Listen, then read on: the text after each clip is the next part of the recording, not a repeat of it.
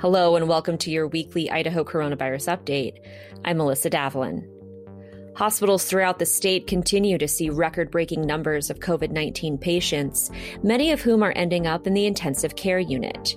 Kootenai Health in Coeur d'Alene has converted a classroom to a patient care space and could request the state to declare crisis standards of care within the next few days.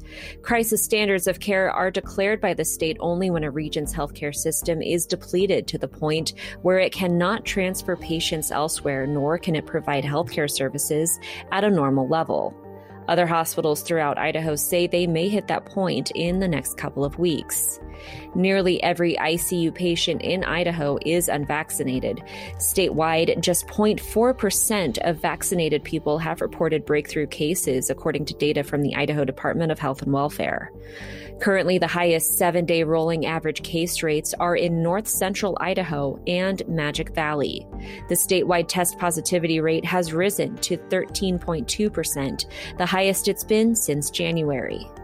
If you missed our live Idaho Reports special on the state's hospital crisis, you can catch it online at idahoptv.org slash Idaho Reports.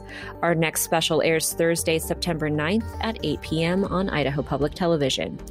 We'll see you next week, and until then, stay safe, Idaho.